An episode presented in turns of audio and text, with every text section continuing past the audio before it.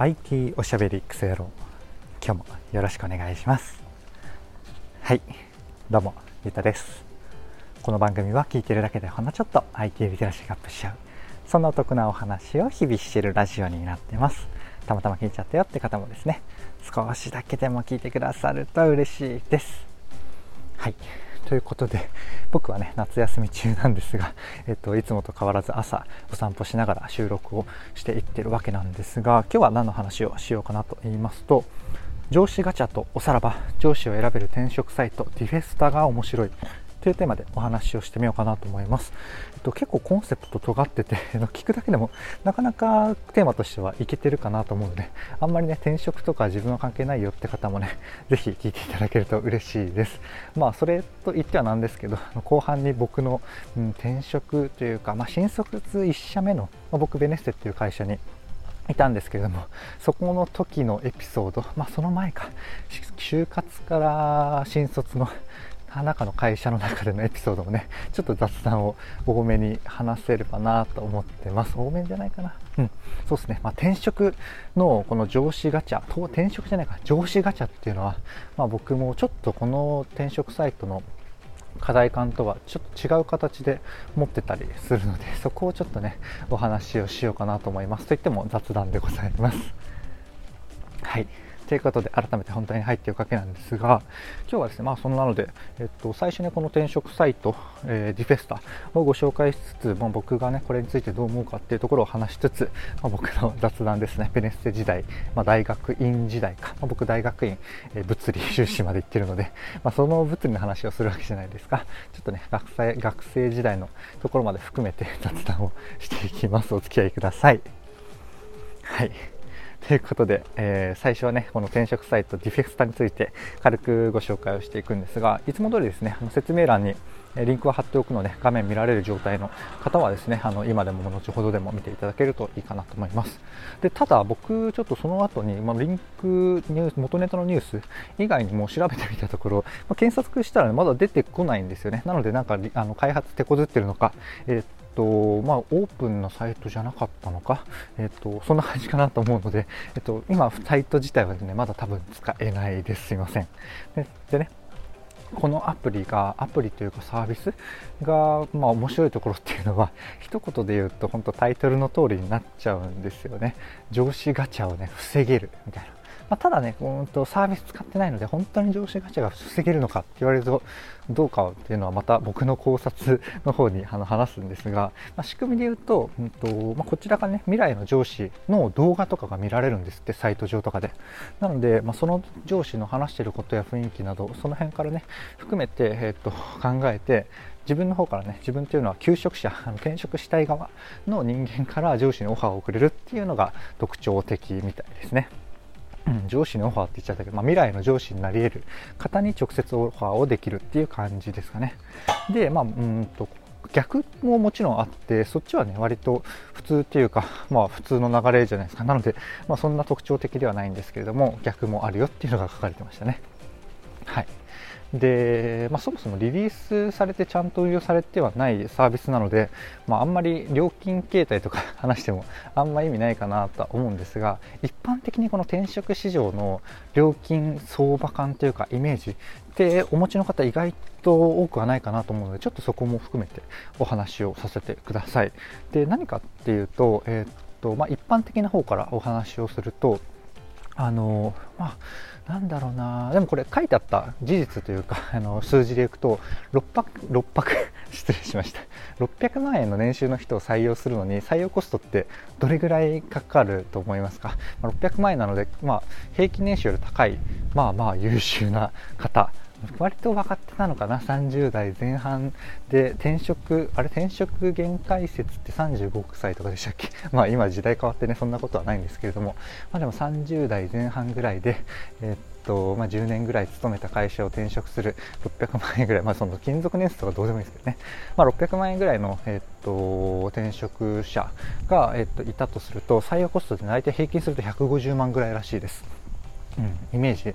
湧いてましたかね？これ高いと思うか低いと思うかっていうのは、えっとまあ、知識も邪魔するかもしれないしご経験もあるかもしれないんですが、まあ、そんなもんらしいんですよね。で、えっと、言い方を変えると,、うんと、月給の3ヶ月分ぐらいっていうイメージをする方が僕的にはね僕の元々の知識が邪魔してるんですがイメージしやすいというか割と現実的な数字なんじゃないかなって思うんですよね。でこれなんでかっていうと転職エージェントの一般的な、えっと、仕組みがこうなんですよ。どういうことかっていうと、えっと、転職ってあの転職時に年収、まあ、もちろんかその1年間で変わる可能性ももちろんあるんですけどオファー時にね、まあ、想定年収っていうか推定年収っていうか そういうのに出されるんですよねで、えっと、転職エージェントっていうのは要は僕が転職したいと思ったら、えっと、パーソルエージェントとかねパーソルキャリアエージェントよくわかんないけどあのリクルートエージェントとかいろんなエージェントの会社ねあったりとか個人とかやってる人とかも いたりしてもいたりしてもというか いるんですけど要はこう実際に入る会社と僕をねつなげてくれる人がいるんですよね。サイトが自動でというよりは、えっと、人が介して。で推薦みたいな感じで、えっと、紹介をしてくれるんですけどそうした時に想定年収の3ヶ月分を報酬としてその人にあげるんですよね。その人っていうのはあのエージェント。なのでそのエージェントっていうのは基本的には会社に属してれば給料入るんですけど、まあ、例えば個人でエージェント業やってたとしたら、えっと、成功報酬成果報酬しか、えっと、給料というか報酬が入らなくてその成果報酬が大体その転職させた人の、えー、給料の3ヶ月分みたいなそんなイメージですね。なのでそこが割と基準に考えてそれよりどう安くするかみたいな Wantedly っていうサイトとか、まあ、いろんなねサイトいろんなビジネスモデルの転職サイトが出てきてるのであのその中からまあどうそれより安くいい人材を獲得できるのかのかみたいなことをね多分人事の方はやってるんじゃないですかね。僕はただただあの転職サイトとかもね あのアプリとかサービス設計で勉強になるので結構知ってるっていうだけで特に何もねあの人事とかそういうところの経験はない人間でございます。あでも採用はあるのかあの普通に、うんと、プロダクト開発部署のあの採用周りは、うん、やってはいるんですけどね、うん、で、えっと、ここから 結構余計な話長くなったのは転職サイトの話をしてしまったんですが、まあ、ディフェスタっていうのはどういう形を、まあ、とりあえず取ってるかっていうとあの1人採用できたらね成功報酬で30万円っていう形らしいです。ただこれどうなんだろうな。まあ多分最初ユーザー数増やしたい時の価格設定な気もするし、えっとまあ、ずっとこのね固定報酬、まあ、要は1000万円の人が転職しても300万円の人が転職しても30万円成功報酬みたいなところで書いてある書いてあるというかだと思うので多分ちょっと変わるんじゃないかな。で例えば他, まあ、他のまた転職サイトなんですけど Green さんというねあ、Voicy 聞いてる人には結構馴染みない馴染みのある、えー、転職サイトなんですけどそこは確かあの例えば、えー、職種も限定してたかな。でも結構あの地域とかでね分けてましたね。東京都内の会社で、えっと、IT 系だったら、えっと、1人100万円ですみたいな。で他だったら50万円ですみたいな、そんな感じで分けてたりするのでそういう可能性というか、まあ、全然多分この30万円っていうのは未来英語固定というよりは そういうわけじゃないと思うんですけどとりあえず30万でねあの成功報酬。要は、えっと、採用したい企業から、えっと、このディフェスタさんにお支払いする金額ですね。が30万円でスタートするみたいですね。まあでもここら辺、僕の配信聞いてる人の中で採用活動関係ある方どんぐらいいるのか微妙なので、ちょっとここを話しても無駄かもしれないですね。面白いですかね。どうですかね。ちょ、ちょ、ちょっとミスったかもしれないです。すいません。で、あとは、うんと、僕ら側、転職者側、求職者側のプランもなぜかあの0円っていうのと、え3980円っていう、まあ、何をどうサポートしていくのか分かんないですけど、求職者側のこう転職を成功させるための、えっと、サポートなんだか、あのご利用ししてくれるんだか分かんないですけど、月額4000円、まあ、昨日マッチングサイトの話をしたので、マッチングサイトと比べると、まあ、それよりちょっと安いみたいなね、それの3分の2とか、そんな感じですかね。割と、なので、ちょっと、うん、まあ、ど安い読み会安いっていうかまあ、うん、3000円じゃなくて4000円か。まあそっかどうでもいいか。あのー、割と飲み会1回分ぐらいみたいなね感じの料金をお支払いして転職活動するみたいなのがあるみたいですね。これちょっとサービスの詳細僕あの終えてないですね。失礼しました。はい。でこっからやっとどうっていう話に移っていきたいんですが、えー、っとまあ、僕がどう思ってるかっていうとうん、上司ガチャがなくなるっていうのが本当であればこれめちゃめちゃいいサービスだなって思うんですが結構そこもね、えっとまあ、そこを本当解決したいっていう方が本気でねやってるスタートアップなのでそのうちというかだんだんとそういう形になってくれるかなとは思いつつ最初のこの段階を見るとまあ一部の一部は解決できるのかなっていう程度に思ったんですよね。でこれなんでかっていうとだってそもそもですよ転職の面接って面接の相手が大体、えっと、その部署の方なんですよ。人事だけとか間に挟まったりしますけどそのところ入るはずの上司と話さず採用されるっていうのはまずないかなと思ってるのでそもそもだからあのさっきのね未来の上司にオファーができる逆オファーみたいなのができるっていう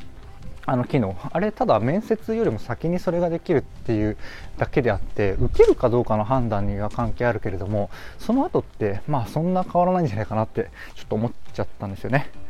うん、で結局、転職の面接で上司ガチャってそんなにないかなと思っていてでガチャじゃないけれども結局面接とかではね測りきれない。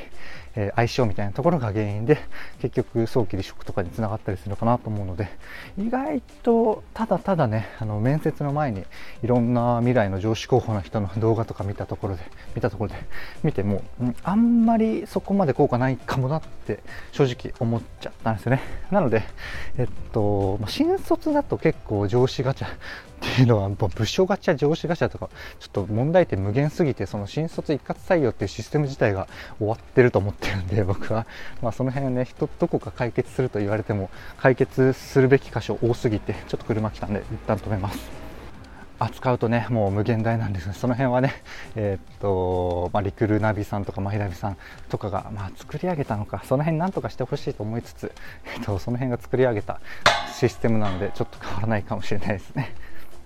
うん、なので、まあ、個人的には、えっと、繰り返しになるんですけど転職の時って別に上司見るんですよね。なのでその辺も含めて、え、解決されるプロダクト？解決される、え、っと面接選考のフローなのかな？分かんないですけど。のができたら面白いのかなって思って僕はねこれのこの進化このプロダクトの進化を 見届けようかなと思ってます。ちなみに僕的な、え、っと結論というかうん解決策としてやっぱなんか体験入社というかなんかこう採用活動自体のなんだろうな、え、っと採用プロセスをどうのっていうレベルではなくて採用サイトがどどれかっていうレベルではないと思うんですよね。特にまあ職種にもよるかもしれないですけど 本当に社会人だろうが副業のインターンとか、えー、っとそういう形で関わって本当にね Slack とか、えー、っと中の業務のねコミュニケーションとか見てもらってしばらく経ってから本当に、え、っとまあ、副業のままでいるのか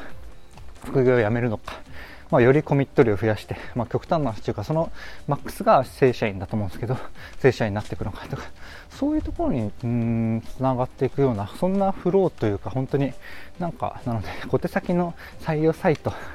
で、えー、どれにしようかなっていうレベルじゃない抜本的ななんかこう 考え方を改めたとか文化を改めた方がいいんじゃないかなって個人的には思ってるのでまあその辺まるっと解決するプロダクトになったら個人的には嬉しいなと思って見ております。はい。そのところで大体うーん、まあ、本題というかタイトルの回収的な意味だと話したいところは話せたんですがいやちょっと長くなっちゃったら ちょっと大丈夫ですか？まだ聞けますか？まだ聞ける方だけでもね優しい方だけでも あの僕の雑談にお付き合いいただけると嬉しいです。はい。で途中もね僕の、えっとまあ、ほぼ雑談というか、まあ、転職サイトの話みたいな形にちょっとね半分になっちゃってるんですがあの冒頭に申し上げたね僕の雑談をちょっとだけさせてください。でこれ何かっていうと、まあ、2個あって、えっと、1個があのインターンから僕ベネッセ入ったんですよ。要は何て言うんですかね。これがちゃんとなんか経団連的にとかいいのかちょっとグレーなのか分かんないですけどあのインターンで、え優秀という感じに判断されると本選考がねめちゃくちゃ優遇されるんですよね。これ言っていいのかな。まあ今やってないうん、と信じてというか、まあ、その当時実はあったよって話でもいいのか、まあ、でもねこの音声でしかも僕のリスナーさんなのでむやみにそんなあの流出させることはないかなと思って話すんですけどインターンでね結構あの経由で入社する方が多いんですよねベネッセって。でインターンでやってる内容は今また変わってると思うんですけど僕の時代とかいろいろテーマがあってあの僕がねやったのは、まあ、ベネッセがなんっていう言葉だったか忘れたけど、まあ、真剣ゼミとか置いといて 未来のねあの子供たちに届ける最適なデジタルプロダクトは何かみたいなそんな感じで議論させるインターンで、まあ、よくあるあるですよね、まあ、会社の課題と重ね合わせてなんかそこのスターたちが そこの、ね、既存の社員でもスターたちがやるような仕事をインターン生がやるみたいな。そんな感じだったんですよ。で面白いのが、まあ、そこテーマ実際面白いので面白いですし、えっと、そこのねあのインターンに来てくださる既存既存というか社員社員正社員の皆さんとか内定者の、ね、人とかがいたんですよね。でそこのテーマで 来る社員の方なので結構魅力的なというか、うん、と今でもね他社さんでも活躍してるようななんかネットでもちょっと長通ってるような人もいるような、あのー、インターンで結構、まあ、面白かったし、まあ、僕はそれですごい魅力的だなと思ってベネッセ入ったんですよね ただ、えー、っとこの文脈この今回の話出てくると分かると思うんですが、えー、っとまあ、そこから実際の業務とのギャップがとかそういう話は僕はそんなになくって結構面白いことをやらせていただいたのでで、えっと、僕が言いたいのは何かっていうと、そこでね、いたね、魅力的だなと思ってた社員とか内定者とかの方、もうマジでいないですよね、社内に。うん。いやマジでいないんですよ。なので、そことか、まあ、これちょっと、うん、まあ、いろいろあると思うんですけどね、その人の人生なので、結構やっぱ、うん、魅力的だなと思ってる軸を、結構人にするといいよって話っていうか説もあったりすると思うんですけど、まあ、いなくなるっていう恐れがあるのでね、意外とおすすめしないかなと個人的には思ってたりします。はい。で、あともう一一軸というかもう一つ 雑これも超類似のあの雑談なんですけどあの入ってからですね ここからは。で僕をあの僕最初これ、え、行ったことあっったかなないかな分かんないですけど僕ベネッセで最初普通の教材編集なんだろうな、えっと、もっと具体的に言っちゃうと中学生の理科担当中学生向けの教材の理科担当っていう配属だったんですよね。なので理科担当中学生向けの中で、えっとまあ、極端な話紙の教材もやればデジタル iPad で学習する iPad あのタブレットで学習する、えコンテンツの中身を考えたりする。なので企画責任者うんかつ、まあ、そっか、そのものの責任者、責任者というか、まあ、もののクオリティの責任、えっと、教材の質、なんだろうな、あの、アプリとかだとバグがどうのとかあるじゃないですか。あそこというよりは、あの子供に届ける教材のレベル質を担保するようなところがまあ責任かなって、まあ、これ個人的な解釈ですけどね、うん、の部署に最初いたんですよね。ただ僕はね、そのさっき言ったような インターンをやってきたっていうこともあって、てかもともとそういうことを考えてたし、今も考えてるんですけど、あの新しい、まあ、極端な資金真剣ゼミが、まあ、完全に作り直されて生まれ変わるときに、えー、それの、ね、第一線のそのそのタイミングによって、えっとまあ、ソルジャーとしての第一線なのか それの責任者としての第一線なのか分かんないですけど、まあ、そういうことが、ね、やりたいともともと思ってたんですよね。で、えっとまあ、それに近いというか、まあ、既存の真剣ゼミの中でのあのデジタルのプロダクトを作る部署に、えっと、1年弱ぐらいで移動したんですよ。なので、理科担当としての勤務は多分10ヶ月とか、で、そこからまデジタル特化というか、なんかちょっと変な部署だったんですけどね。なんかこう中の部署なんですけど、まあ、要はあの IT の会社じゃないんで結構専門部隊みたいないろんなところに何でも顔を出す専門お助け部隊みたいなのがあってそこに行ったんですよね。だからで、えっと、いる人も結構特殊で、えっと、LINE 出身の人もいればどこだったかな？あのカプコンの人とかえっとまあ、要は何が言いたいかというと結構ねいろんなゲーム会社の方出身の部署に僕行ったんですよ。結構あのそこの時点で移動なんですけど結構文化というかキャラも全然違くてね面白かった記憶があります。まあもちろん新卒からの生え抜きというかの人もいるんですけどね。で、まあ、ここから僕の、まあ、今回のテーマの、えー、に沿う雑談になるんですけど、まあ、ここもねえー、っといなくなっちゃったんですよ。うん、分かりますかね。このなんか虚しさというか なんかこう、ま、もちろんねその人がいるからそこのそこに行ったとか、えー、その会社自体に行ったっていうわけじゃないんですけどやっぱこう頼ってた人とか親しくあ慕っていた親しくさせていただいてたというか慕っていたような人がいなくなるというのはね結構大きい出来事で、うん、結構なんか空っぽになったというかなんかねこうスポッとなんか抜け落ちた感覚になったので ちょっとこの話をして思い出しました。うん、な具体的には、え、っとさっき僕新卒で1年目の10ヶ月目ぐらいでもう移動したって言ったじゃないですか。ここをあのなて言うんだろうな。大きな事業部というか、えーと、カンパニーみたいないろいろ大きなくくりのうん、制度が制度というかあの組織構造って大きな会社あるじゃないですか。あれの、まあ、かなり、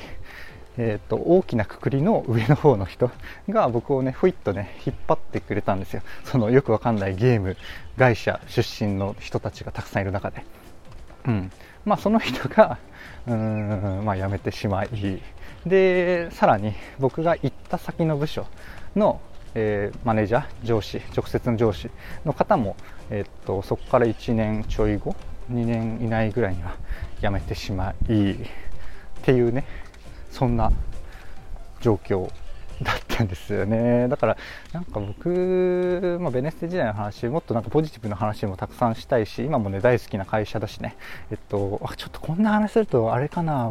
ちょっと良くないのかな。まあチャンスがあればというか、えっと、タイミングと役割とか、まあ、どう求められるかとかによっては全然戻っていいというか戻りたい会社でもあるので、えっと、あんまりあんまりディスりたくないというかディスってるつもりは全くなくてただ僕の個人の経験なんですよね。うん。なのでまあうんと何の話をしてたのか忘れてきたんですが あのそっかリフェスタっていう上司を選べる転職サイトっていう話をしたんだけれども、まあ、個人的には、え、っとまあ、上司ってそもそも最初の転職活動で会うし、え、話せるよねっていうところでもっともっと抜本的な解決にはもっと先行フローとかねそういうところから見直したりとか、まあ、転職の文化初めにちょっとお試し期間副業とかで持っとこうよとかそういう感覚でいるよっていうお話と、うん、そもそも上司いなくなるじゃんとか えっと誰かいいなと思ってね上司だけじゃなくてもですよ。うん、いなくなっちゃう可能性全然あるよねと思って結構その本当のなんかその人軸に特化するっていうのは、うん、なんだろうな、本当数人のベンチャーとかであればいいと思うんですけど、まあ、それでもね、あの取締役辞めますとかも あのあると思うので、一概には言えないんですけど、結構向き不向きの会社があるんじゃないかなって思いました。特に大きな会社とかね、特にさらに部長とかそうかもしれないですけどもう本当全然違う部署から部長がほいってきて1年やってほいってどっか行くとかね。僕聞く限り僕の、えっと、ベネッセの会社もう今どうかわかんないですけどベネッセって会社もそうだったし結構多くの日本企業なのかな、えー、古めかしいあの伝統的な企業は結構そういう節があるのかなと思うので、まあ、上司課長レベルであれば割とねその課長自体もなそんな長くやるかわかんないですけどうん、そのなんだろうな。部内移動とかそのレベルでいるかもしれないですけどそれでも結構上司ってふいふい変わりますよね。僕も 僕のいた会社が多かったのかな。そこはちょっといろんな会社で長く働いてるわけじゃないのでわからない部分ではあるんですけどなんかやっぱ人ベースだと良い気もしつつそこにとらわれないこう共感だったり信念だったりが合う会社に行くのがやっぱいいんじゃないかな。あとは本当具体的な、まあ、それも結局ね人によって優先度まるで違うんで人によっても違うし同じ人間でもねあの最初の20代前半の独身時代と30前半の子供ができたぐらいとかねでも全然違うと思うのでなんかねどうなったらいいのかっていうと全然僕、まあ、僕その転職のサイトを作ってないですけど全然わかんないですね。これ転職サイト作るのめっちゃ難しそうだなってちょっと雑談がてらで話しててねだんだん思ってきた感じですね。はい。こんな話はどうでもいいですね。しかも雑談多すぎてもう24分になってきたのでそろそろ終わろうかなと思います。はい。こんな感じでねなんかこうベネッセっていう会社周りでの僕の体験談を雑談がてら話してしまったんですがもっとねえっとポジティブなというか面白い話面白かった。なんか僕があの面白い話をするっていう意味ではなくて僕が体験して面白かった話とかもね、えっととまあ、就活とかベネステでの話とか、まあ、その後とかねも話せてら話せていけたらなとは思ってるのでぜひねあの気まぐれなんですけどあのあの話すかもしれないって感じでね受け入れてくださると嬉しいです。はい僕がね雑談後半してるのはいいとかってこうやってねすごいどうでもいい話とか僕が、まあ、僕が話す時って、えっとテーマというか これに話それについて話そうっていう時はあの序盤みたいにねバンバンバンバン話せるですけれども他の時って結構止まり止まりっていうか何て言うんだろうな。えっとつまりつまり話すんですよね。うん、なのでその辺も含めてねあの許して聞いてくださる方だけが聞いてほしいなと思って後半に雑談を混ぜております。雑談をスムーズにこう何て言うんですかねウォームアップというか最初のね会議とかでもそうですけど盛り上げるというか何て言うんですっけその天気はどうですかとかそういう話をめちゃめちゃスムーズにできる方ってすごいですよね。僕にはそれはできないのでこんな感じでねあのたどたどしい話は後半に置いておくっていう形を取らせていただいてます。なのでねあの僕は別に話がうまいわけではなくて、えっと、届け方がうまいわけではなくてただあのそこに至るまでの思考とか考える部分については、まあ、ある程度自信があるのでそこをねシェアしてるっていうそんなところですかね。はいいかがでしたでしょうか。こんな感じでね僕の配信では Web とかアプリとかテクノロジー的なテーマを題材にしつつですね。どちらかというとセットでお話しする僕の感想とか周辺の知識とか、えー、そこから考えた妄想の話そちらがメインの番組となっております。ちょっとでもね良かったかなとか役に立つなと思ってくださった方いらっしゃいましたらいいねとかフォローとかコメントやレターをいただけると嬉しいです。はい、こんな感じでね、もうこれ別に台本見てるわけじゃないんですけど、染みついてるんですよね。だから僕の変な特技というか、最初の冒頭の挨拶もそうなんですけれども、特にあの台本とか用意してるわけじゃなくて、でもこれを話そうと思ってることに対しては、めちゃめちゃスムーズに話せちゃうっていう、なんだろうな、僕自身コントロールできない範囲の特殊能力だったりします。すいません、どうでもいい話。そんな感じでね、えー、っと、普段からね、IT とか Web とかテクノロジー的なテーマの題材をね、題材にしつつですね、話しているので、今日はあの割と新しいサービスについて話しちゃったんですけど、過去配信ではね、ほんとそれこそ AI とかブロックチェーンとか、えっと、ロボットとかね、そういうなんだろうな、最新値最新なんだけれども、もう数ヶ月でバンと伸びるというよりは、別に2年前の話でも極端な話、まあまあ新しいよっていう、まあ、知らない方にとってはね、新しいよっていうお話を過去配信でしてるので、ぜひね、あの、お時間ある休日とかは、とか夜とかね、あの、適当に僕の話を流していただいて、えっと、たまにもしかしたら役に立つ話が来るかもっていうテンションで聞いていただけると嬉しいです。たまにね、最近特になんですけど、本当に100回とか200回とか、バンバン聞いて、くれてるんじゃないかなという形跡をねよく見るんですよね。うんなので、えっと、そんな感じで扱ってくれてもめっちゃ嬉しいです。はい。というところで話したいことは話したので、この辺で終わろうかなと思います。最後までお聴きくださりありがとうございました。ではではまた。